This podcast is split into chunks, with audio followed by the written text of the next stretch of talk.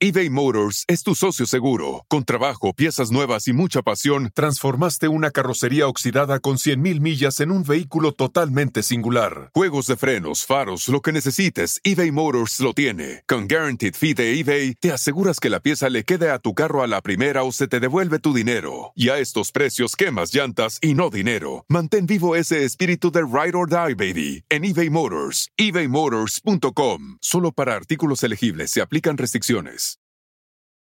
Algunos les gusta hacer limpieza profunda cada sábado por la mañana. Yo prefiero hacer un poquito cada día y mantener las cosas frescas con Lysol. Las toallas desinfectantes Brand New Day de Lysol hacen súper conveniente limpiar superficies como controles remotos, tabletas, celulares y más, eliminando el 99.9% de virus y bacterias, con una fragancia que lleva tus sentidos a un paraíso tropical. No solo limpies, limpia con Lysol. Martita, ¿cuántos novios has tenido? Cállate, Jordi, ¿por qué arrancamos así? Porque justamente ya sé qué vas a decir. ¿Cuántos novios has tenido para saber con cuántos has cortado? ¡Taman! No, Ah, no, ¿cuántas solo- solamente lo preguntaba porque... ¿O quién te ha roto el corazón? Este, No, porque se me hace que tú eres de relaciones largas, ¿no? yo soy de relaciones largas, sí, la verdad sí. He tenido uno, dos, tres. El otro día me pasó con mi papá, tal cual me empezó a preguntar nombres de, de exnovios o de gente que he salido y se puso muy celoso al final. Me dijo, ya párale de contar, ¿qué es eso? no, pero, pero es porque él, él, él, él juntó a todo el mundo, ya sabes, a toda la gente. Pero creo que así como relaciones bien, bien, bien, he tenido cinco. ¿Cinco? Sí, es que soy de... Soy de ¿Cinco durar- nada más? Cinco, quizás seis. Ajá, sí, Ok, digamos seis. ¿Cuántas parejas sexuales has tenido? seis. No es cierto. Sí, es ¿Nunca has estado con nadie que no sea tu novio? No, nunca he estado con nadie que no sea mi novio. No, no, no. ¡Guau, No. Marta! ¿qué, Me da miedo. ¿qué, qué, qué? Oye, oye, oye, digo, guau, Marta, ¿qué, qué, qué digo? te quedaste sin palabras. Yo ni te Oye, qué pregunto, ¿tú padre. ¿Qué onda? ¿Cómo cuánto calculándola ahí a ojo de buen cubero? Mira, primero te digo de qué lindo. La verdad, qué padre lo que, la respuesta que me acabas de dar. Sí. La verdad. O sea, Sí. se me hace muy linda y muy, pues muy, muy especial. Sé que cada pareja para ti ha sido muy especial. Súper. Yo, la verdad, sería una mentira que te dijera eso. Yo creo que de novias, o sea, novias, ¿pero qué consideras de novios? ¿Desde chiquitos o, o solamente no, desde grandes? desde chiquito no, de gran... cuando ya dijiste, este se lo presenté a mis papás y es mi novio. O sea, de que es tu novio que duraste tipo dos años. O sea, eso me pasó a mí, ¿no? Mi primer novio Ok. duré casi Bueno, yo de novias, de novias, novias, novias, ten- tendré, habré tenido, digo, incluyendo a mi esposa, evidentemente, mi ex esposa, habré tenido yo creo que como unas 10, 12 novias. O sea, Y de ahí multiplica por Diez, dos- cuatro. Ah, sí. y de, y de, y de Más tres que relación- o sea, y de- llevaba. Sí. y de parejas sexuales, No, bueno. madre santa. No, yo. No, pues como unas, no sé, mucho, más de 50. Mejor arrancamos, ¿no? El programa. Bueno, pues se trata de decir la verdad, o sea, Exacto, oye, soy un hombre de manches. 49 años, No, sí, que he estado soltero año. muchos No manches, años. ¿Empezaste desde bebé? Ah, sí. Uno por año. No, pero te digo algo, decir, un hombre soltero, Sí. un hombre soltero, dos años o tres años, pues imagínate, a esta edad, pues es que una pareja sexual es algo, es muy normal conocer a alguien que eres un free, punto. O sea, loco. somos, somos de adultos, no, Sí. no, no todo el mundo queremos en algún momento de nuestra vida compromiso. O Es sea, no es, no es por loco, es por... no, no, no, es- o sea, no, es que loco, es tú, sino como que yo pensé qué loco que yo no he hecho eso en mi vida. O sea, como de, ah, sí, ah, voy a andar aquí a ver qué pasa. Ay, pues llámame, tienes mis datos. Y ahí los comentarios la gente va a poner, ¿qué onda con Jordi? Todos, Jordi todos los días le tira la onda. Oye, Marta, tú un día también me tienes que tirar la onda para que también te Sí. ataquen a ti, oye, no friegues. Eso va a estar en el siguiente programa. ¿No? Órale. o nunca, ¿no? Ah. Señores, arrancamos. ¡Arrancamos! Venga, arrancamos.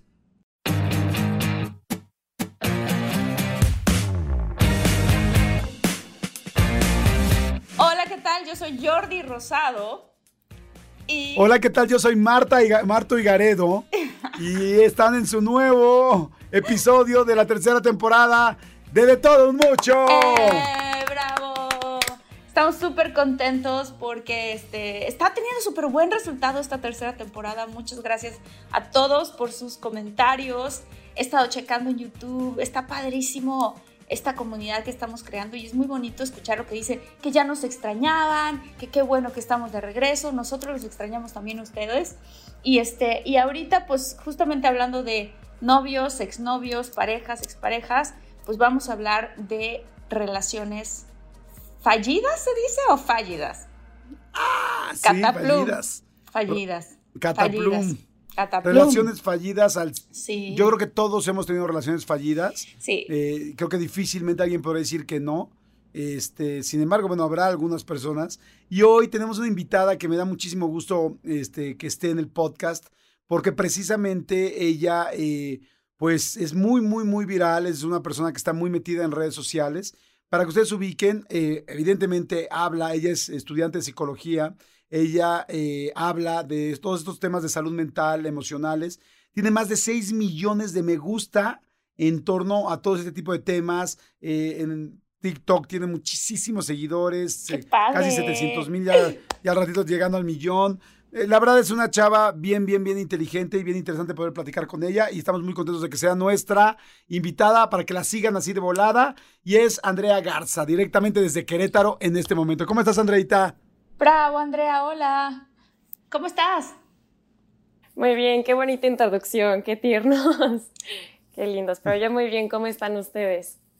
Muy bien, pues súper contento de hablar contigo, este, sobre todo de un tema que, pues, es tan constante, ¿no? O sea, siempre hay alguien allá afuera que está terminando una relación o que terminó una relación y que dice, ¿qué pasó? ¿Qué me pasó? Este, ¿Qué hice mal? O, hay muchas consecuencias con respecto a las, a las relaciones que uno, que uno piensa que, híjole, esta fue una relación fallida. Yo tengo una, quiero decir una cosita rápidamente, este, que yo tengo como la impresión de que las relaciones, en realidad, cuando tú cortas con alguien o te cortan, no son relaciones fallidas, ¿no? O sea, como que siento que siempre hay algo que uno puede este, sacar de ello. Este, pero bueno, ¿qué, qué, qué opinas tú, Andrea?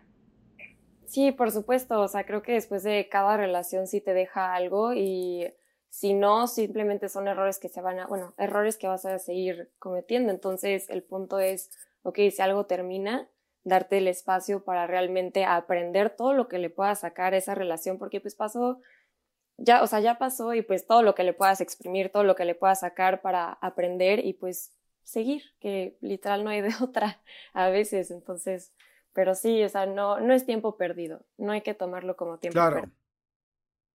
Yo sentiría, para toda la gente que está escuchando el podcast, que efectivamente no es tiempo perdido, que efectivamente todo el mundo te enseña, pero que sí es fallida, porque si no fuera fallida, seguirías con esa relación y estarías mucho tiempo con esa relación.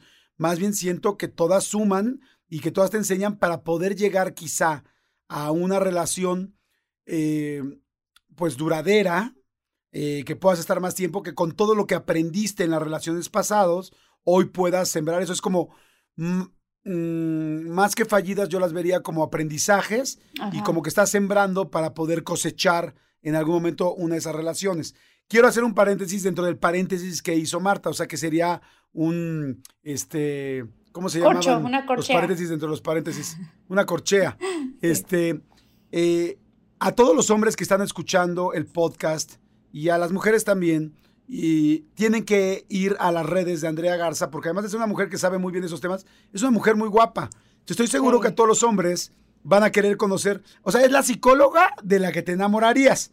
Entonces digo, para que la vayan ubicando, o los que no, o los que no están, los que están escuchando en Spotify o en iTunes o solo audio, váyanse a YouTube para que vean a Andrea Garza, pero mejor aún, vayan a sus redes para que la sigan y puedan saber también de todos sus consejos y también este que pues van a ver que sí, sí se podrían enamorar de la psicóloga. ¿Cuáles son tus redes, mi querida Andrea? Qué lindo. Este, en todos lados estoy como sic.como.andrea.garza. El nombre más largo de la vida, pero ánimo. ánimo. pero ánimo. Arroba sic, arroba sic de psicóloga.con, C-O-N, punto Andrea punto Garza en Instagram, arroba Andrea punto Garza y en TikTok, idéntico, y en TikTok igualitito. Oigan, a ver, Ay, entonces arranquemos con esto. sí. ¿Qué serán los errores básicos que hacemos en las parejas, en las relaciones, por lo cual normalmente no llegan a buen puerto, por decirlo de alguna manera? Mi querida Andrea, ¿tú qué piensas? ¿Tú qué piensas, Marta? ¿Qué, nos, qué les ha pasado? Este, bueno, creo que algo muy importante es como definir esta parte de la relación. O sea, si estamos hablando de una relación con amor, primero vamos a ver qué es amor, ¿no? O sea, qué es una emoción, es una acción. Entonces, si lo tomamos como, como, un, como una acción, pues es el conservar el amor, hacer cosas por tu pareja, que sea mutuo, el pues nutrirlo, ¿no? Entonces, cuando se dejan de hacer esas cosas, pues sí se va acabando ese amor, ahí es donde pues empieza uno a cojear, y aunque no siempre va a ser 100 y 100%, pues sí se necesita cierto compromiso de ambas partes para pues seguirlo nutriendo. Y otra también las inseguridades, la ansiedad que una persona ya puede llegar, o sea, ya llegas con eso a la relación y nada más se intensifica, pues es otra, si todo el tiempo estás cuestionando a tu pareja o sientes mucho miedo, mucha ansiedad siempre que estás con la persona, pues, pues también te va a afectar. Son muchos factores, pero no sé ustedes cómo, ¿Cómo lo han sentido con sus propias relaciones fallidas? O sea, ¿ustedes qué sienten que fue lo que tronó? O sea, ¿qué hizo que vaya? ¿Sabes qué siento yo? Que, que cuando tú tienes una vida que es divertida, que estás con tus amigos, con tu familia y así, y de pronto eh, conoces a una persona que se enamora muchísimo de, de, tu vida y de lo que haces y de lo que tal.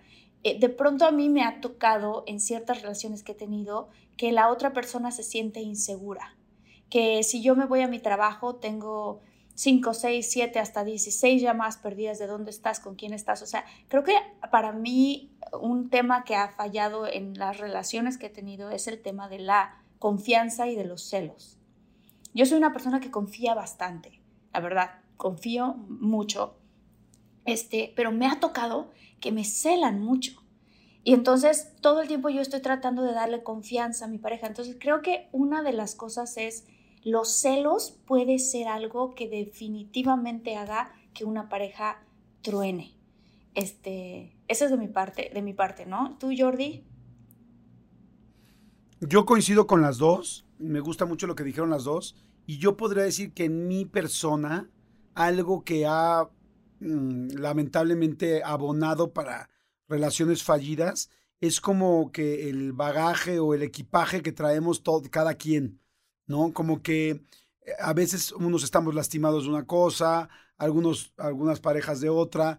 Entonces, ese esa unión de dos mundos, donde cada quien, digo, es fantástico poder encontrar una persona eh, muy sana, ¿no? Pero yo tendría que decir que en mi caso, yo sí tengo varias lastimaduras de, pues, a lo largo de mi vida y esas lastimaduras te, pues te complican la vida, porque de repente al principio todo es fantástico, pero cuando empiezan a haber detonadores o situaciones que te dan miedo, que te preocupan, o que alguien te hizo, que una expareja te hizo, o peor aún, que viviste en tu familia de chico con tu papá o con tu mamá, con ese, con esos niños interiores que tenemos todos, ahí es donde empieza a complicarse, ¿no? Oigan, si están buscando un nuevo celular, please, please, please, no vayan y agarren la primera oferta que les pongan enfrente. ATT le da sus mejores ofertas a todos. Sí, a todos, ¿eh? A ti, que tu tiempo en el teléfono sube cada mes. Y a ti, que ni siquiera tienes redes sociales. A ti, que hablas toda la noche con tu pareja. Eres de los míos, ¿eh? Y a ti, que sigues haciendo swipe para encontrarla. A ti, que el 80% de tus fotos son de tu mascota. Y a ti, que si no subes foto en el gym, no cuenta la ida. A ti, que también tienes selfies con todas las celebridades. Y a ti, que tampoco te creen que grabaste un video de un ovni. ATT le da sus mejores ofertas en todos sus smartphones a clientes nuevos y existentes, porque conectar lo cambia todo. Las ofertas varían por dispositivo, sujeto a términos y restricciones. Visita att.com o una tienda para más detalles eBay Motors es tu socio seguro. Con trabajo, piezas nuevas y mucha pasión, transformaste una carrocería oxidada con 100.000 millas en un vehículo totalmente singular. Juegos de frenos, faros, lo que necesites, eBay Motors lo tiene. Con Guaranteed Fee de eBay, te aseguras que la pieza le quede a tu carro a la primera o se te devuelve tu dinero. Y a estos precios, quemas llantas y no dinero. Mantén vivo ese espíritu de Ride or Die, baby, en eBay Motors. ebaymotors.com. Solo para artículos elegibles se aplican restricciones. Entonces, como dices tú, a veces los celos de una persona, a veces la inseguridad de otra, a veces el miedo al abandono. Hay gente que, que crecimos con un miedo al abandono de chicos, hay personas que crecieron con desconfianza o hay otras parejas que crecieron con, que se sintieron, ¿cómo se dice? Este, hay defraudadas, ¿no? Que de algún momento alguien los defraudó y entonces, y a veces no son las parejas, sino que algunas de sus, sus papás eh, lo defraudaron. Por ejemplo, hay muchas mujeres que hoy hablan de los famosos daddy issues, ¿no? De los problemas con papás, papás que abandonaron, papás que no estuvieron, papás que no estuvieron presentes. Y entonces después, en la siguiente relación, están buscando no a un novio, sino a un papá y no se dan cuenta. Y si eso se, se, conjunta con un papá, con un novio que no busca una novia, sino una hija, porque siempre fue controlador, entonces ahí empieza a ver, o una mamá, ahí empieza a ver como conflictos, ¿no? Entonces yo creo que el primer problema que creo que, que tiene que ver con las relaciones fallidas, uno de, los, de ellos es qué cosas traes tú y qué tanto te has trabajado tú para poder estar listo para entrar a una relación, ¿no? No, es que tocaste un tema, uff, que es esto de llegar ya sanito a una relación, que ya todo limpio, puesto, bueno, eso es complicado, o sea, si de verdad no te tomaste el tiempo para decir, a ver, vamos a ver qué hay acá, para ya no seguirlo cargando y seguir adelante, pues si te, o sea, si no sanas, pues vas a ir lastimando a los demás. Entonces, hay algo, ay, está bien interesante que investigué y es que, este, los hombres tienden como a reprimir, después de que termina una relación, tienden a reprimir esas emociones y a ponerlas abajo y a hacer el fake it so you make it, o sea, fingirla hasta que sea real, ¿no? Pero la cosa es que eso después explota, si nada más lo tienes guardado. Y luego, ¿cómo se llama? Como, no sé, como sociedad a veces no permitimos a los hombres que sean vulnerables desde chiquitos, esta idea de no llores, sé hombre y todo, pues se va quedando, se va quedando cuando creces y todo, y ahí es donde te das cuenta de que las relaciones se vuelven un como, ¿cómo se dice? un logro. Y eso no está padre, porque cuando se vuelve un logro, cuando se pierde es un fracaso, entonces no ves a la persona como una pérdida, lo ves como, ah, chin, perdí a mi cosa, en vez de perdí a esta persona. Entonces está padre, está interesante, no sé, ¿qué opinan de eso? Me emocionó cuando lo leí. sí, sí, sí, qué interesante esa parte, porque sabes qué? que sí, sí es cierto, hablando un poco de eso que estás diciendo tú y un poco de lo que está diciendo Jordi, es, es muy fuerte porque cuando tú, por lo general esto sucede cuando terminas una relación y yo tengo que confesar que a mí me ha pasado. No necesariamente antes me gustaba estar sola. A mí yo era una persona que me enamoraba del amor. Me encantaba estar enamorada. Entonces terminaba una relación, obviamente lloraba, me sentía muy triste y todo, pero ya muy rápido quería como decir, bueno, ya, me tengo que distraer, quiero salir, quiero conocer otras personas, quiero... Y no pasaba el tiempo suficiente para analizar qué había pasado en la relación. O sea, yo era de las personas típicas, y creo que muchos muchólogos y muchólogas lo han vivido, que terminan una relación y que es bien fácil apuntar con el dedo a qué estuvo mal con la otra persona. ¿No? Ah, es que era un desconsiderado, o ah, es que era un narciso, o ah, es que era, o sea, te pones y te pones a apuntar con el dedo. Y luego viene tu siguiente relación, porque según todo, tú casi todo, ¿no? Digo, hay unas cosas que uno dice, bueno, yo estuve mal aquí y acá, pero bueno, vámonos, ¿no?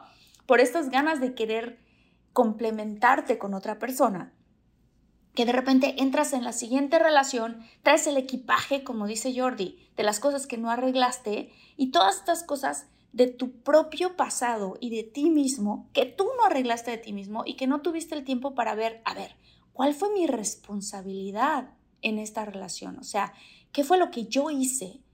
Por lo cual yo tengo que aprender de mí no nos pasamos ese tiempo y por lo general siempre nos vamos a la siguiente relación. Y creo yo que hablando de lo que tú estabas diciendo, Andrea, que los hombres lo hacen más rápido. Siento, no sé, tú sabes más porque eres experta en este tema también, pero los hombres rápidamente como que luego, luego ya, bueno, next. Siento yo, nosotros todavía sufrimos, hablamos con nuestras amigas, contamos qué nos está pasando con el corazón. Los hombres casi nunca hacen eso, casi no pasan tiempo con sus amigos de verdad a menos que estén haciendo, se vayan de campamento o se vayan a alguna actividad muy de hombres, que entonces se platican sus cosas, pero es raro que lo, que lo hagan, ¿no? Sí, cañón, es justo eso de verlo como un logro y fracaso, entonces pues superas más fácil un, fracaso que una pérdida. Cuando ya lo ves como pérdida, de que, ah, caray, ya no está esta persona, perdí esta persona por tal y tal y tal, ya es como, uh, pero no es que no les duela. Digo, yo creo que Jordi nos puede contar que no es que no duela, solamente estás reemplazando ese amor con otra adicción.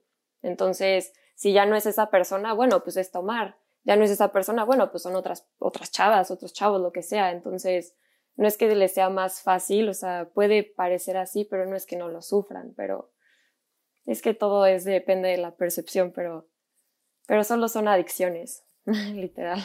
Adicciones. Sí. Esto está interesante. ¿A qué te refieres con, con adicciones? Es que vi algo padrísimo. Les platico. Ay, está súper interesante. De cómo a veces este, escuchamos que el amar es como una adicción, pero no, es una adicción. O sea, el amor es una adicción porque hicieron un estudio muy interesante y a los participantes les hicieron una resonancia magnética. Entonces puedes ver cómo el movimiento de diferentes neurotransmisores, de cómo pues, se van moviendo y qué eh, actividades hacen en tu cerebro. Entonces, a estas personas estaban súper enamoradas de su pareja, les enseñan la foto y ¡pum! Hay una, ¿cómo se llama? El núcleo caudado brillando a más no poder, o sea, súper como luces de Navidad ahí, ¿no? Entonces, esta área, esta área está relacionada al control del movimiento, a la memoria, el aprendizaje, como el, la sensación de alarma y a tu motivación. Entonces, el segundo que veían a esta persona, esta área se inundaba de dopamina, entonces, este, pues entrabas como un estado de motivación, y a tener como conductas enfocadas a cumplir cierto objetivo, ¿ok? Conductas enfocadas a cumplir cierto objetivo. Entonces, esto, lo que este, está súper relacionado y pasa muy similar con drogas como la nicotina y la cocaína. Entonces, tú consumes la droga, esta cosa se, se ilumina y quiere, lo único que quieres es ver cómo le puedes hacer para que haya más, para que no se vaya, para que se conserve, para que esté ahí. Entonces se vuelve una adicción o sea, estar enamorado, lo que estás diciendo es estar enamorado es equivalente a como cuando estás haciendo alguna, estás consumiendo alguna droga. Eh, o sea, es, wow, wow. O haciendo mucho ejercicio. Ajá, cuando está, o sea, esta parte está más o menos por aquí, lo del núcleo, o sea, esta parte reacciona casi igual. Entonces es una adicción, o sea, no es cómo es una adicción. Entonces, por eso también es complicado. Y hay algo súper cool que leí, que es cuando una relación termina, ok, terminó para ti, para tu cerebro todavía no. Porque como un adicto, cuando dejas de consumir, ajá, cuando terminas de consumir algo o dices ya, aquí ya no más, pues todavía te cuesta porque tienes miles de conexiones neuronales que van a seguir ahí. A ellas no les importa si tú ya terminaste y que la persona te dijo adiós. Siguen. Entonces, lo que pasa es que a veces tendemos a reemplazar esta adicción, estas conexiones, con otras que hacen el mismo efecto. El alcohol, las drogas, chavas, relaciones sexuales a lo bestia, así. Está interesante. Wow, está interesantísimo lo que estás diciendo. ¿Sabes qué? Que tienes toda la razón. O sea, como que de repente, no sé si les ha pasado, que terminas una relación que estabas muy contento o muy contenta y hasta después, o sea, como que una hora después de que te terminaron o que terminaste, lo que va, te quedas pensando y dices, ¿cómo? O sea, ya no somos pareja. O sea, tú lo piensas y dices, no lo puedo creer. O sea, es como, eh, como una libertad que tu cuerpo ya tiene sin quererla pero que su cerebro, como, como dice Andrea, no, no entiende, ¿no? Y estoy completamente de acuerdo. Este, de hecho, ya está comprobado que este asunto del enamoramiento dura entre ocho meses a dos años. O sea, que esta etapa de la que está hablando Andrea dura ese tiempo. Y algo de lo que yo creo que genera problemas en las relaciones, por lo que fallan, que es de lo que estamos hablando hoy, es que tenemos esa expectativa de que ese enamoramiento va a durar siempre. Y en realidad, ese primer amor, esas que se define muy bien con las mariposas en el estómago, con esa emoción de que se fue de viaje y te mueres de que, ¿cómo que no va a regresar tu avión? ¿Cómo que no va a llegar? ¿Cómo que va a llegar una hora y media tarde si llevo tres días esperándote? Porque realmente los dos se aman y se quieren ver y se quieren comer a besos y comer abrazos y estar juntos. Todo eso verdaderamente va a acabar. Y el asunto es que como no sabemos que va a acabar y se va a transformar en un amor más maduro, este, y un amor sin tantas luces y sin tantas chispas, este, si tú no lo sabes, después te empiezas a sentir como, ¿qué pasó? ¿Por qué ya no siento eso? ¿Por qué ya no vuelvo loca me vuelvo loco cuando la veo? O viceversa. ¿Por qué ya no me molesta que se quede dos horas más con sus amigas o con sus amigos? Y entonces eh, empieza también uno a tener, creo yo, una expectativa de un amor que no va a durar para siempre. Por eso yo digo algo, fíjate, yo he tenido varios amigos que de repente eh, tienen, hace cuenta, un matrimonio y de repente ya llevan muchos años en su matrimonio o en su relación y salen con una chava más y están felices. Me dicen, es que, güey, no tienes idea, es que está cañón lo que siento por ella, es que nada que ver con lo de mi esposa. Le digo, güey, es injustísimo. Es, injustísimo porque estás comparando una relación de 10 años que evidentemente ya tiene muchísimo, este, muchísimo historia, tiene mucha rutina, tiene muchos problemas internos de relación, con unos ocho meses que se van a acabar. Y la pregunta además es, están comparando no los 10 años, perdón Jordi, eh, no los 10 años, sino el final de esos 10 años. Claro, exactamente. Estaba lleno de conflictos y de muchas cosas. Claro. Y, sí, por supuesto. Entonces es como de, Ay, todo era horrible con esta persona y con esta nueva persona todo es maravilloso. Claro. Yo lo que les digo, por ejemplo, a personas que, que han vivido una situación así, porque la verdad yo no la he vivido, es, a ver, compara realmente esa pareja con la que tienes 10 años y piensa cómo va a estar la nueva pareja con la que tienes a los 10 años de los mismos problemas, de las mismas situaciones, de tal. Acuérdate cómo fueron los primeros ocho meses de la pareja que tienes hoy. Y entonces ahí podrás tener un mínimo de comparación. Pero en realidad ni siquiera así, porque hace 10 años que ya no te acuerdas lo que sentías con esta persona. O sea, no es tan vívido como podría ser como lo que lo estás viviendo hoy, cada vez que se escapan y salen y en la noche, ¿no? Pero yo creo que uno de los grandes problemas de, que fallamos es precisamente eso que dicen, es que estamos esperando cosas que no se van a dar. Hay como muchas cosas, ¿no? Por ejemplo, creo que muchas veces, y lo, vamos, y, lo digo porque también lo he ido aprendiendo en las relaciones y yo creo que ustedes también, aunque son más jóvenes, jóvenes, mucho más jóvenes que yo, este, pues han ido viviendo cosas. Y yo, por ejemplo, siento que uno de los problemas que tenemos es que de repente sentimos que la gente de alguna manera te completa. Hemos oído mil veces este, este asunto, pero yo les juro que me tardé un rato en entenderlo. O sea, el asunto de la media naranja, de que no, mm, no busques una media naranja, sea una naranja completa tú. Es este, súper tóxico. Ya, si no. Es súper tóxico pensar, eres mi alma gemela, eres mi media naranja. ¡Ah! Andrea, ¿qué nos, dices de esto desde tu punto de vista como profesional? Me imagino que te llegan muchos pacientes también diciendo, es que es mi media naranja, es mi todo, ¿no?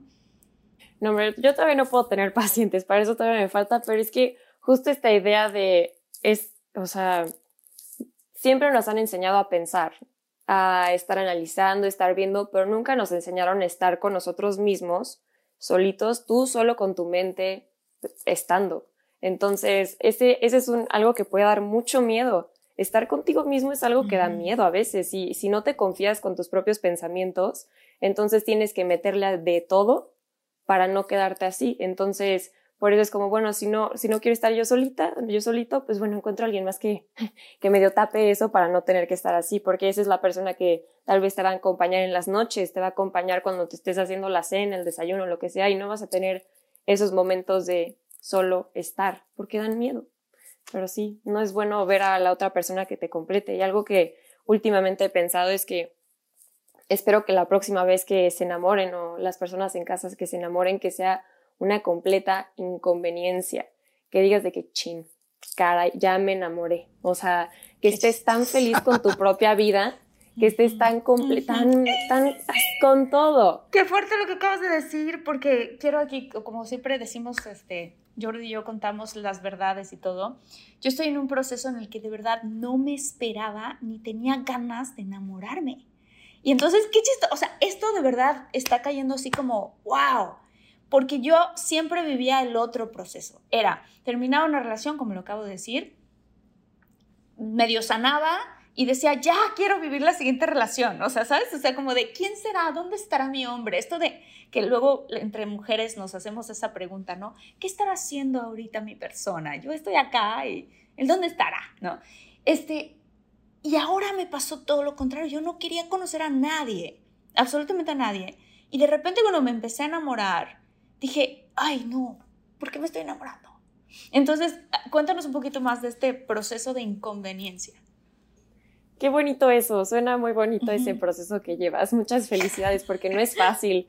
O sea, creo que la más sencilla es aventarte a lo que sigue y ya, pero pero pues justo cuando estás en, en, tus cosas, trabajando, haciendo lo que tú quieras, o sea, realmente dándole tu 100 a lo que sea que estés haciendo, ahí ya hasta se te olvida. No sé si te pasó que se te olvida hasta lo que es el amor. Ya no quieres que te presenten a nadie. Ya no tienes ganas de ver qué onda con, con el amor de hace dos años. O sea, ya se, se pasó. Estás tan enfocado, tan enfocado, que simplemente llega y es como, ay, no. Caray, o sea, de que no. O sea, se te olvida. Es que dijiste algo muy importante, lo de mi persona. ¿No? De que, ay, ¿dónde está mi persona? Es que no es tu persona. No es tu persona. O sea, es es completamente individual. Yo sé que es un dicho, pero ir hasta cambiando esas cositas de cómo vemos la vida, o sea, es muy importante porque pues no, no es tuya. Uno nunca sabe cuándo se va a ir o cuándo va a dejar de estar. Entonces, el dejar de verlo así también es bien importante, o sea, porque no es tuya. Claro, por eso, por eso, claro, por eso se siente luego un vacío cuando terminas, ¿no? Porque, porque pensabas así, es mi persona, es, es mi pareja, es mi novia, es mi esposa, mi esposo. Sí, desde el decir mi. ¿Sabes qué? Que yo dejé. Sí, o sea, ya es... sí, perdón. Yo dejé inclusive de decir en mis relaciones mi vida. Porque sentí que decir mi vida es demasiado lo que le estás diciendo a otra persona. No porque, no por ser mala onda ni por mala vibra, sino porque verdaderamente no es tu vida. Tu vida es tuya. Y al final, como yo sí creo mucho en las palabras y, cómo vas tú decretando lo que vas diciendo, este, e, es difícil. Y yo les decía que a mí me costó trabajo. Creo que uno de los grandes errores que tenemos en las relaciones, y seguramente muchos muchólogos y muchólogas han vivido esto, y piensen ahorita, los que nos están escuchando o viendo por YouTube, piensen cuál es tu error principal que has hecho en las relaciones. Inclusive, Está padre escribir, agarrar una hoja, escribir tus últimos tres novios o tres novias y decir qué pasó con cada uno y ver o sea, ¿por qué terminaste con cada relación? Y ver qué cosas coinciden. Les puedo asegurar que va a haber unas donde en las tres van a encontrar lo mismo. Entonces ahí está muy claro lo que tú tienes que cambiar. Les voy a decir una de las cosas que me pasaron a mí con respecto a este asunto de las medias eh, naranjas. Yo también, más chavo, pensaba como que en esa media naranja. Y entonces, cada vez que yo terminaba con una relación, igual que tú, Martita, yo corría por otra, ¿no? Porque no, creo que te pasa lo mismo que a mí no somos dos personas que nos cuesta trabajo conseguir pareja. O sea, yo sí, creo que ambos siempre hemos tenido, eh, somos fáciles para socializar, ¿no? Sí. Y entonces no me tienen que presentar a alguien. Muy fácil puedes conocer a alguien y, con, y salir con esa persona. Entonces yo me di cuenta que yo realmente cada vez que terminaba, literal saltaba como de liana en liana para andar con otra persona por miedo a no estar solo. Y una vez que ya fue muy en serio esta situación, donde me divorcié la primera vez y que me dolió muchísimo, que, me dolió muchísimo, cuando yo estaba devastado con el dolor de esa relación, eh, me preguntó una persona, me dijo, y bueno, ¿y cómo estás? Y le dije, pues estoy muy mal, pero muy feliz porque el jueves voy a salir con la chava que siempre he querido salir y que me encanta. Y entonces esta persona me dijo, ¿sabes qué, Jordi? Lo hemos platicado muy en serio, tú y yo, y siempre haces lo mismo. O sea, el problema es que, que el próximo jueves vas a salir con esta niña se la van a pasar bien, se van a reír, posiblemente se van a gustar y se van a enamorar y en tres años va a volver a pasar lo mismo. Eh, porque tú, Jordi, no sabes estar solo. Y al no saber estar solo, siempre estás buscando a alguien que te complete. Y entonces cuando tú buscas a alguien que te complete, creo yo, a ver ustedes qué opinan, estás en la relación haciendo inclusive de más, haciendo todo lo posible para que no te deje tu media mitad, porque nadie, ninguna naranja quiere perder su media mitad, ¿no? Aunque te pueda salir a chingar dos, tres mandarinas. O sea, no quieres perder tu media mitad. Un ¿Me explico? un mandarín. Hay un entonces, chino que entonces lo que realmente yo me di cuenta ahí fue, tienes toda la razón.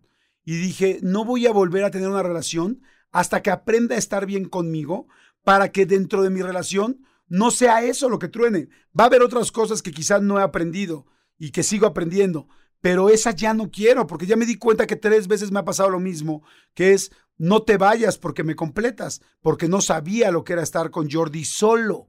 Y entonces esa vez decidí estar mucho tiempo en veda y no, y no, este, y no salir con nadie y aprender, y les juro que volví a aprender qué me gusta, qué disfruto, qué disfruto solo, me caigo bien o no me caigo bien, porque a veces estás tanto tiempo con otra persona que ya no sabes ni qué te gusta hacer a ti.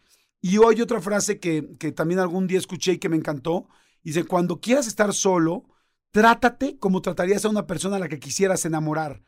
Trátate así, te gustaría a una persona, yo llevaría a una niña que quiero enamorar a un spa o a un viaje riquísimo donde la consientan. Ok, me fui yo. ¿Qué haría con una mujer? Le regalaría un libro padrísimo y lo leeríamos juntos. Pues yo me lo leí solo con una copa de vino. ¿Qué haría? Pues la llevaría de viaje a un lugar padrísimo y miré a París. Pues me fui a París solo. Y entonces, cuando te encuentras así, ya es más fácil en la siguiente relación no depender de la otra persona, porque ya sabes que si se termina, no estás solo, porque cuando tienes miedo de que se termine, das tanto, siento yo que das tanta seguridad a la otra persona que para la otra persona es muy fácil dejarte, porque se siente eh, esencial en tu vida. Sí, vale, no, qué bárbaro. Pues primero que nada, felicidades por tomarte ese tiempo, de verdad que te lo aplaudo mucho porque no es fácil, o sea, tú mismo lo dijiste, fue complicado, este, pero ¿cómo sentiste ese proceso? Al principio ¿Qué fueron las primeras cositas que te fueron como gustando, porque como lo hablamos antes, está, ahora estás supliendo estas conexiones neuronales con estas nuevas que son tus gustos y todo. Entonces, ¿cómo sentiste ese proceso de cambio o cómo, qué tan largo se te hizo? Ay, qué buena pregunta. Mira, al principio, efectivamente, como tú dices, yo jamás en la vida he tenido ningún problema de adicción, gracias a Dios, pero he trabajado con mucha gente que ha tenido problemas de adicciones. Entonces, yo siento que al principio me sentía, como tú explicaste, como con esa síndrome, se llama de abstinencia, de que no tienes tu sustancia. ¿no? La gente que deja el alcohol se pone muy mal cuando deja el alcohol. La gente que deja una droga se pone muy mal porque su cerebro se lo está pidiendo. Entonces, al principio me la pasé terrible, lloraba, este, estaba enojado, triste, triste, triste, o sea, un poco deprimido, ¿no? Y, este, y después, no fue mucho, yo no soy un cuate depresivo, entonces también creo que cada quien tendrá diferentes parámetros, pero yo creo que en mi caso fueron como dos semanas de tristeza seria. Después aprendí una cosa que también se las comparto, que alguien me dijo, ¿sabes lo que es conmiseración? Y le dije, no, de conmiseración es cuando te das pena a ti mismo y tú solito es como, ay, pobre de mí, pobre de mí. Me dijo, güey, para la conmiseración. O sea, es, ya, cabrón, ya, ya le chillaste dos semanas, ya, para adelante. Chíllale mañana, hoy en la noche, todo lo que quieras, pero basta, ya, next. Mañana sal con ganas de ya no chillar. Y entonces a las dos semanas empecé a acordarme, a ver, ¿qué me gustaba? Porque ay, voy a llegar solo a mi departamento, ya no tengo a quién marcarle y a quién nada. Porque yo en ese momento me prometí no coquetear con nadie ni por texto, para realmente hacerlo bien, porque si no, si empiezo a coquetear por texto, pues es lo mismo, ¿no? Es como una muleta. Y entonces este, decía, madres, no tengo nada que hacer. Pues, ¿qué me gustaba? Amo ver detrás de cámaras de películas. Se me puso a ver detrás de cámaras de películas. ¡Ay, qué adoraba! Amaba los sábados en la mañana. Ay, no tengo nada que hacer. Bueno, ¿qué amabas hacer, cabrón, antes de esto? Ah, pues amaba hacer, ir al Sanborns a ver revistas y pararme a ver revistas. Pues ve. ¿Qué amaba? Ah, pues amo ir a comer los tacos de carnitas a Los Venaditos, que es un lugar aquí en la Ciudad de México. Pues ve a comerte los tacos. Y así, como más o menos unas dos, después de dos semanas, me tardé como unas tres semanas más y ya luego estaba muy cómodo conmigo. Tengo una pregunta yo este, también un, poco para Andrea. O sea, ¿cuánto crees tú, Andrea, que es un tiempo recomendable después de que terminas una relación de estar solo? Digo, sé que puede pasar miles de cosas porque hay gente que incluso empieza a sanar terminando la relación. Hay gente que, que, tiene un proceso de corte muy largo, ¿no? Y que y mientras estás trabajando en ti y todo eso, y entonces quizás no hay un tiempo específico, pero si, es, si esto fuera digámoslo así, como tratado como una adicción, por, como esto que decía Jordi, ¿no? Tenía ganas de hablarle, pero no había nadie a que hablarle. Eh, a mí me pasó también, o sea, después de que regresé de Nueva York con mi relación, la, relación fallida que tuve, este, me pasó también que yo me sentía completamente triste, devastada, sobre todo porque yo sabía que yo había hecho las cosas muy bien, que había dado mi 200%. Y seguramente ahí hay muchos muchólogos y muchólogas que dicen, es muy fácil decir, bueno, me tomo unas semanas y me enamoro de mi vida y que venga la siguiente relación, pero ¿qué pasa cuando tú sientes que lo has dado todo y hay una traición? Eso me, imagino que también debe ser más difícil de superar, ¿no, Andrea?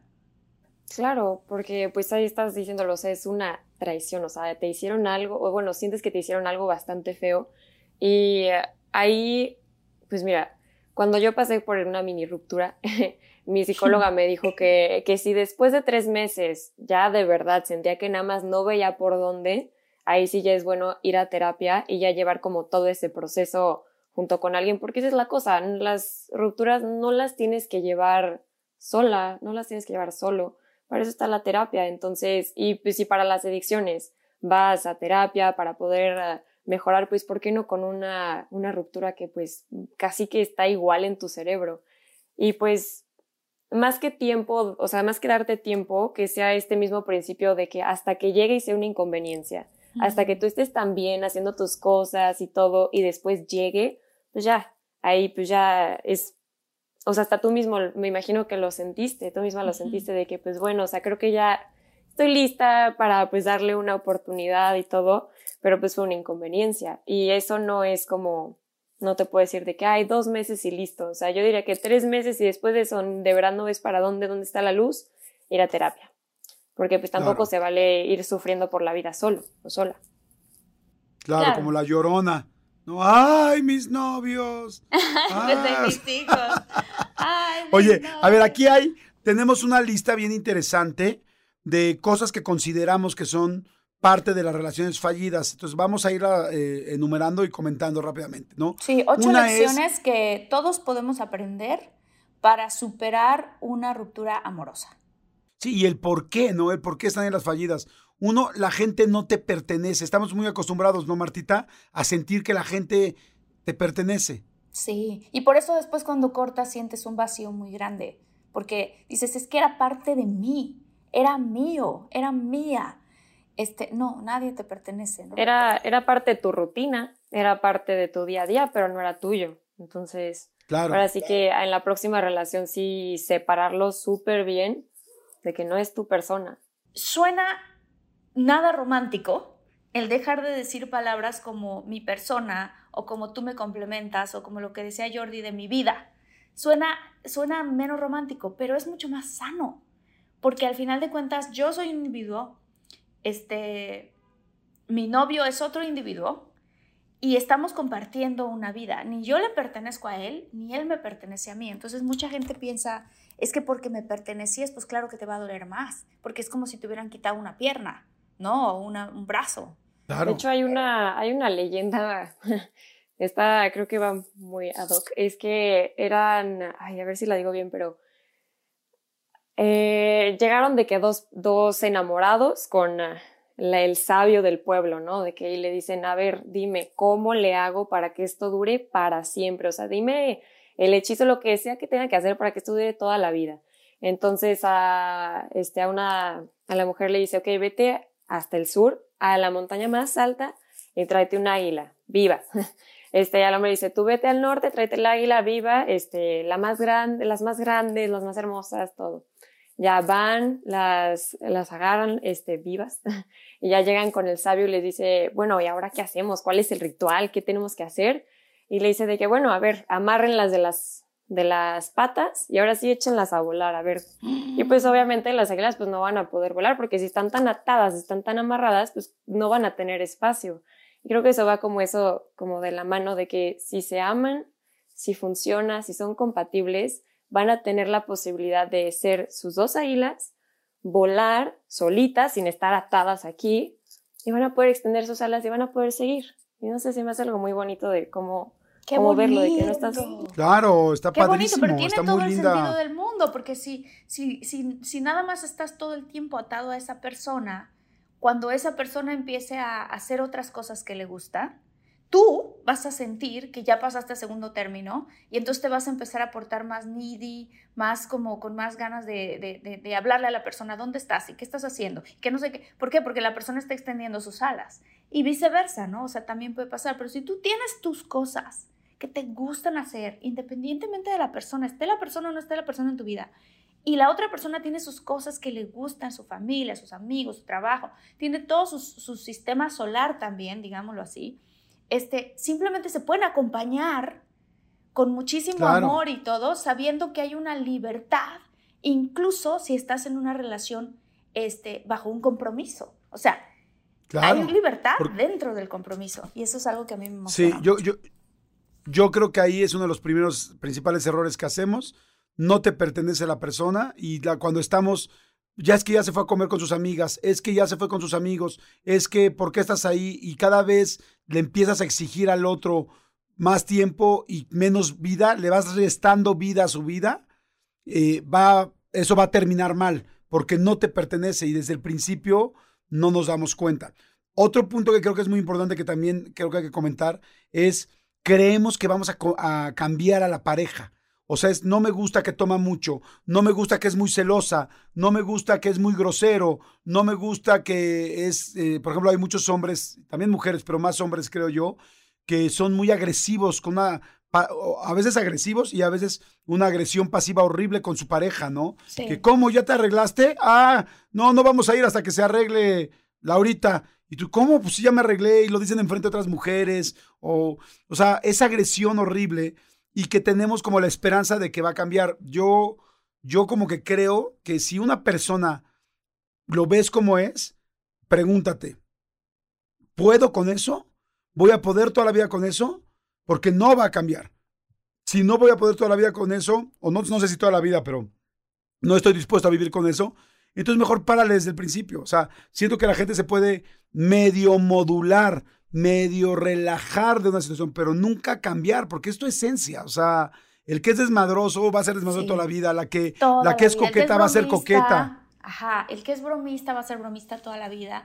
Y si tú eres una persona que eres muy, muy sentido, porque vas a hacer sentido toda la vida y te juntas con un bromista que todo el tiempo está haciendo bromas, pues tú te vas a sentir toda la vida, ¿no? O sea, es, es como aprender a aceptar a la otra persona como es y poder ver a la persona al 100%, porque muchas veces cuando nos enamoramos de alguien, le vemos todo lo positivo, todo lo bonito, y yo tengo una madre que es muy sabia que siempre me dice, muy bonito hijita, qué padre, pero ¿cuál es su defecto? ¿O cuáles son sus defectos? o cuáles son las cosas en las que sientes que no vas a ser compatible.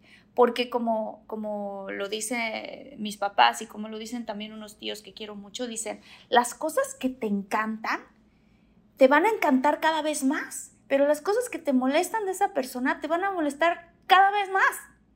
Conforme pasen los años, sus defectos van a ser peores, sus virtudes van a ser mejores, pero también sus defectos van a ser peores. Entonces, ¿por qué estamos tratando de entrar en relaciones en donde queremos cambiar a la otra persona.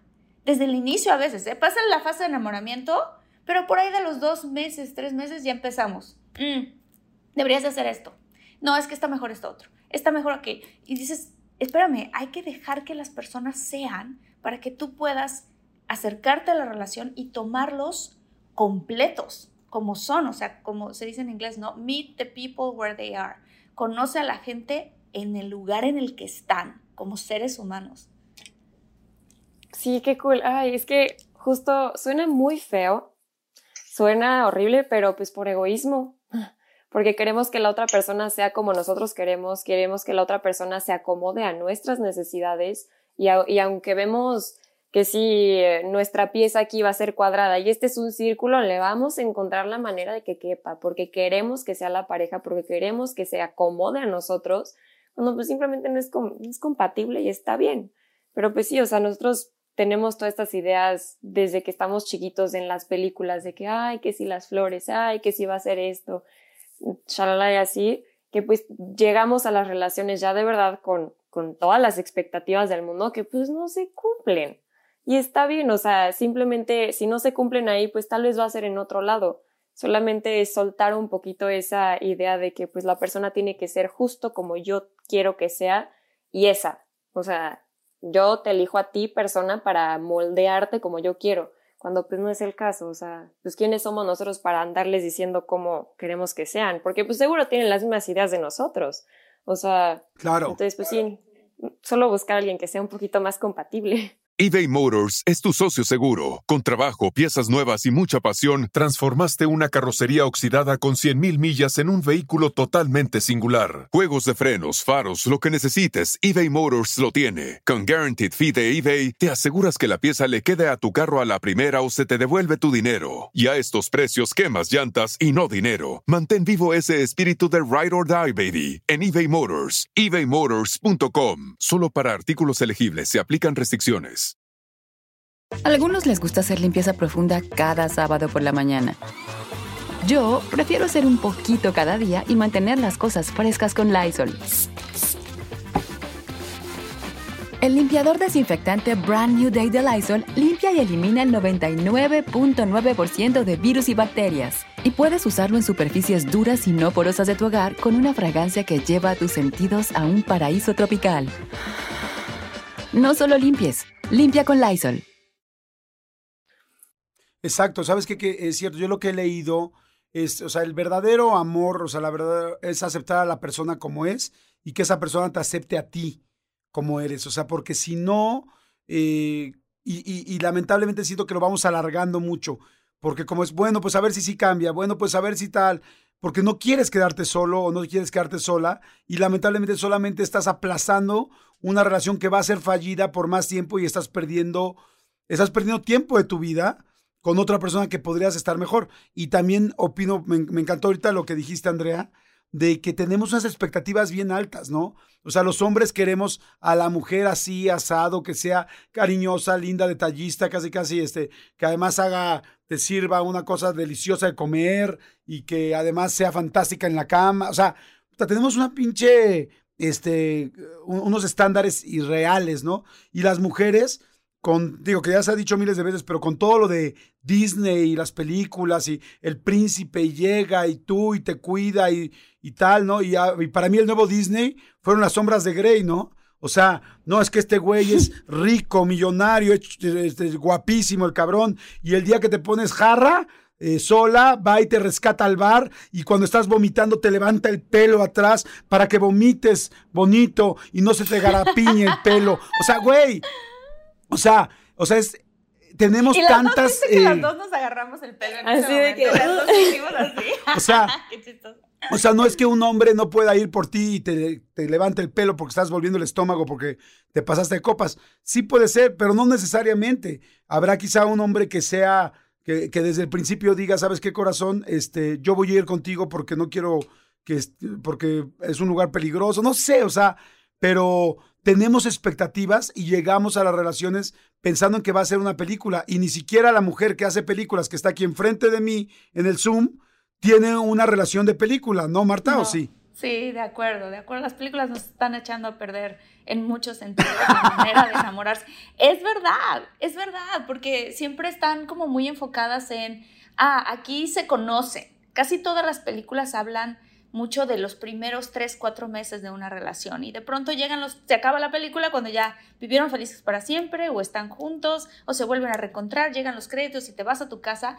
Y en las películas normalmente no te ponen escenas normales donde ya llevas cinco años y estás haciendo, estás doblando la ropa y la otra persona también está doblando la ropa. Y entonces quién va quién va a ir quién va a hacer de comer quién no va a hacer de comer y tú enfachas y él enfachas. O sea esa es la vida real. Entonces creo que es importante también saber que sí, o sea, hay un proceso de enamoramiento muy bonito, pero también hay una vida real y mientras más alta está tu expectativa, más alta va a ser tu desilusión. Es muy fuerte eso, pero es verdad y yo lo viví y lo viví en tantas relaciones. Por eso ahora que estoy viviendo esta nueva relación y me estoy enamorando, digo, ah, no me quería, o sea, no quería estar ahí, no quería, ¿sabes? Lo de la inconveniencia, ¿no? Pero es verdad, o sea, mientras más alta sea tu expectativa, mientras más sientes que quieres cambiar a tu pareja, eh, o estás en la pareja, en la relación incorrecta, o sea, no incorrecta, porque no hay incorrectos incorrectos, pero, eh, o correctos, pero, o estás con la persona que no es compatible contigo, y mejor ten la claridad de verlo y move on, a la siguiente relación, vete a la siguiente relación, o vete más bien a la siguiente relación contigo mismo, o acepta a la persona como es, porque no va a haber manera de cambiar a nadie. Claro. ¿Qué opinan de la admiración? ¿Tú qué opinas, Andrea, de el admirar a la pareja y el por qué crees que se termina esa admiración?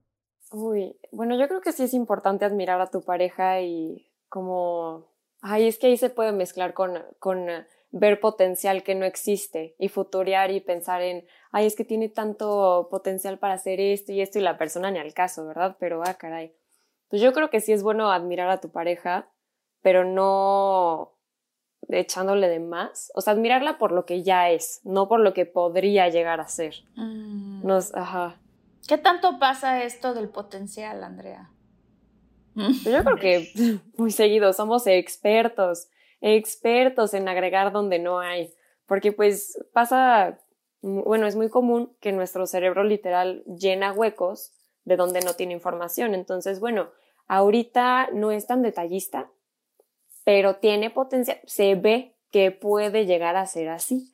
O no es que no lleva a los niños a la escuela, pero se ve que tiene como buena pinta para ser papá después. Lo que, no sé, me estoy inventando cosas, ¿verdad? Pero sí pasa muy seguido. Nuestro cerebro, les digo, es experto en inventarse donde no. Pero sí, supongo que a ustedes también les ha pasado ver potencial donde ni al caso. Mm, muchísimo. Yo en todas mis relaciones pasadas. Claro, sí, a todos. Me enamoraba del potencial, pero impresionante, que también tiene un poco que ver con este, igual este esquema un poco Disney o un poco de, de las películas románticas, ¿no? O sea, te enamoras de lo que pudiera ser en vez de lo que es hasta ahorita. Sí, porque es que también en esas películas siempre, siempre acaba, pues se casan y listo. Y es como, bueno, sí, pero ¿y luego cómo va? Como lo mencionabas, de los Sí, cinco claro, años no- después doblando ropa. Sí, ya no lo vimos después. O sea, ya, ya, ya no lo vimos después. Oigan, a ver, para cerrar el, el episodio de hoy de este podcast, cada quien digamos, o sea, ya dijimos un chorro de cosas de las cuales puede ser una relación fallida y yo espero que los muchólogos y muchólogas que están escuchando y nosotros también, porque todo el tiempo estamos aprendiendo, podamos recordarlas y, y tratar de no volverlas a repetir en una relación para poder encontrar una relación mucho más sana, ¿no?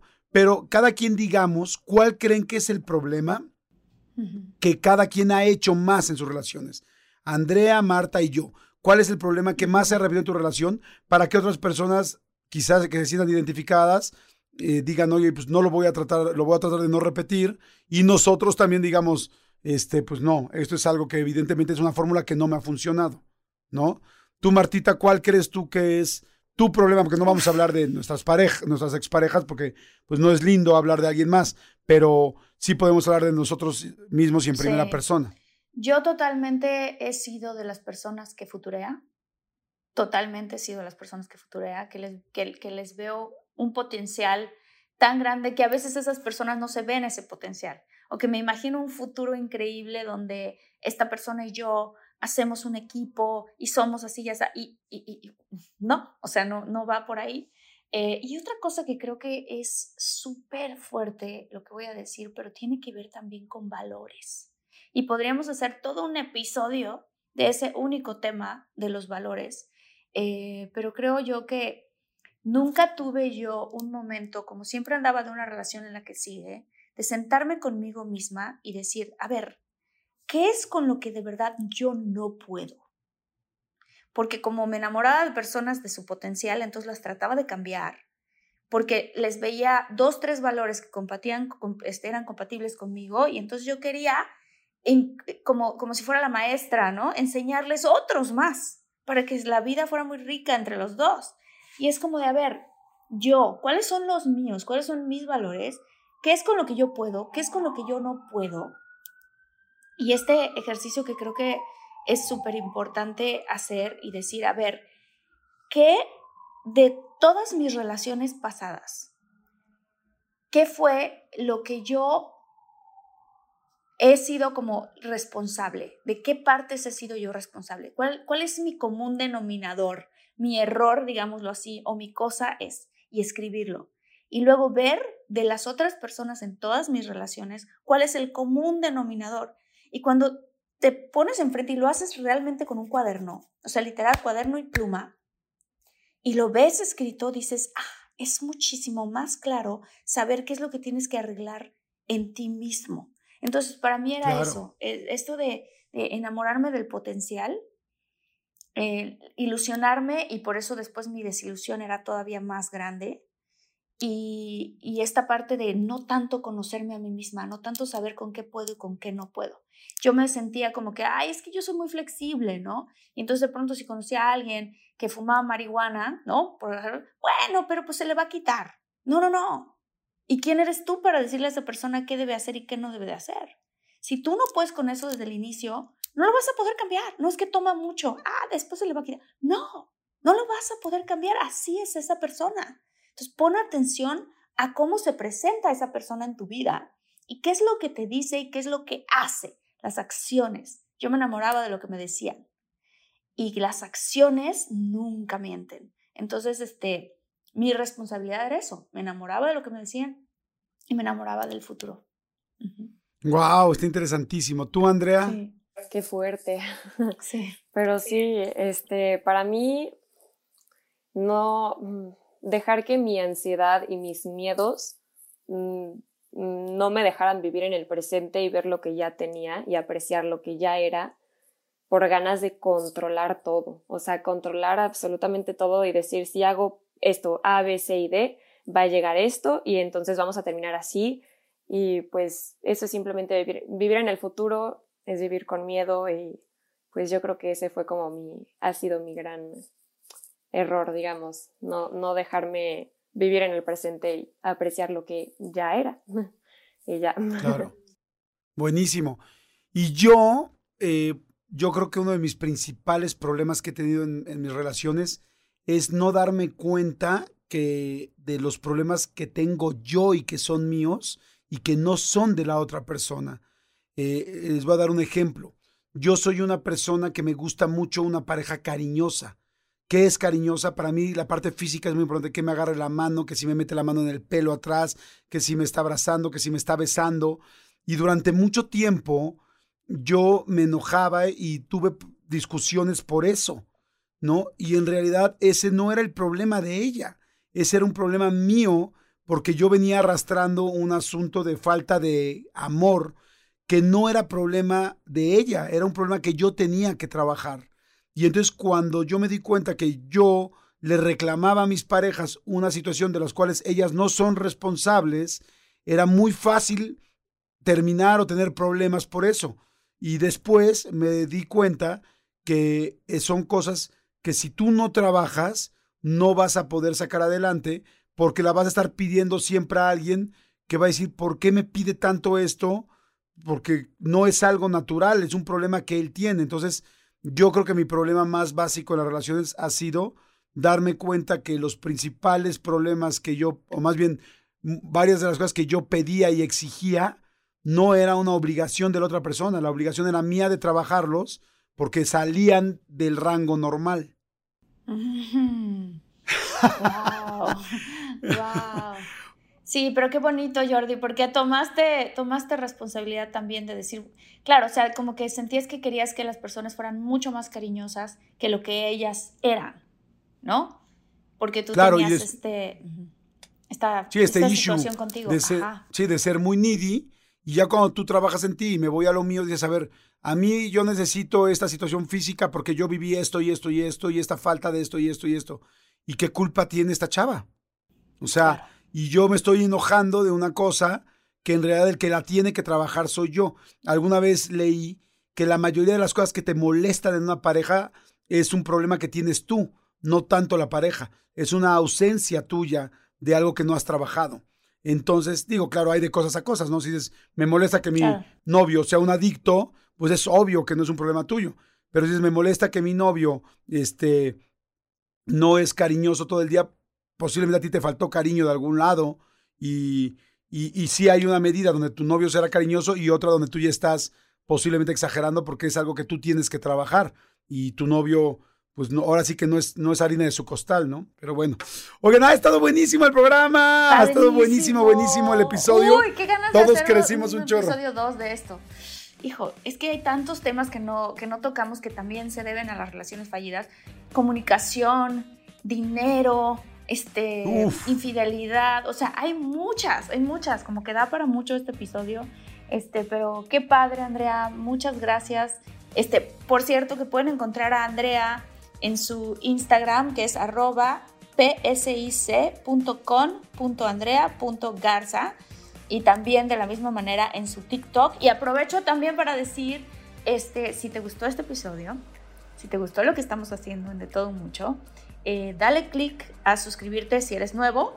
Y si no eres nuevo y ya llevas aquí con nosotros mucho tiempo, eh, dale click a compartir y si este episodio le puede ayudar a algún amigo, un familiar, alguien, compártelo, compártelo, compártelo. este, nos emociona mucho cuando lo comparten. Exactamente.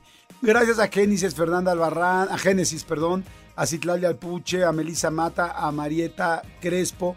Todo nos encanta que nos digan los muchólogos en la calle donde nos encontramos. Soy muchólogo, soy muchóloga, porque ya somos una comunidad, ¿verdad, Martita?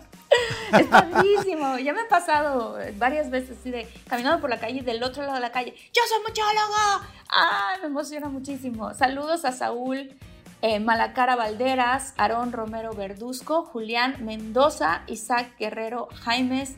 Muchos, muchos saludos. Gracias a toda nuestra comunidad. Andrea, muchísimas gracias. Te voy a seguir en este momento en TikTok. Quiero ver lo que estás haciendo más todavía.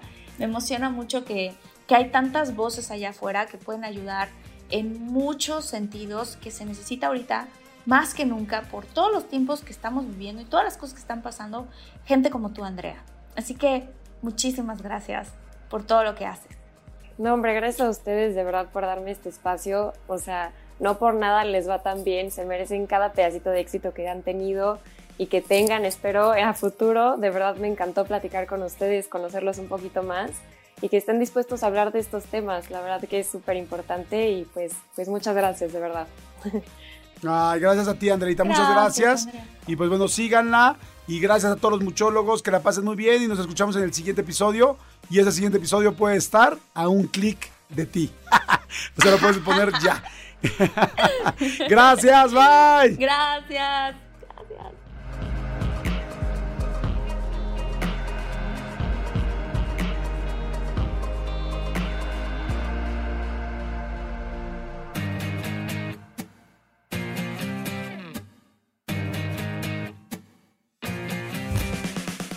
Emmy award winning John Mullaney presents Everybody's in LA, a special run of six live episodes created by and starring Mullaney that'll stream live on Netflix during the Netflix is a Joke Fest. The comically unconventional show will feature special guests where John Mullaney explores the city of Los Angeles during a week when every funny person is in it. Watch John Mullaney Presents Everybody's in LA, debuting May 3rd live at 7 p.m. Pacific Time, only on Netflix. Algunos les gusta hacer limpieza profunda cada sábado por la mañana. Yo prefiero hacer un poquito cada día y mantener las cosas frescas con Lysol. Las toallitas desinfectantes de Lysol hacen súper conveniente limpiar superficies como controles remotos, tabletas, celulares y más, eliminando el 99.9% de virus y bacterias. No solo limpies, limpia con Lysol.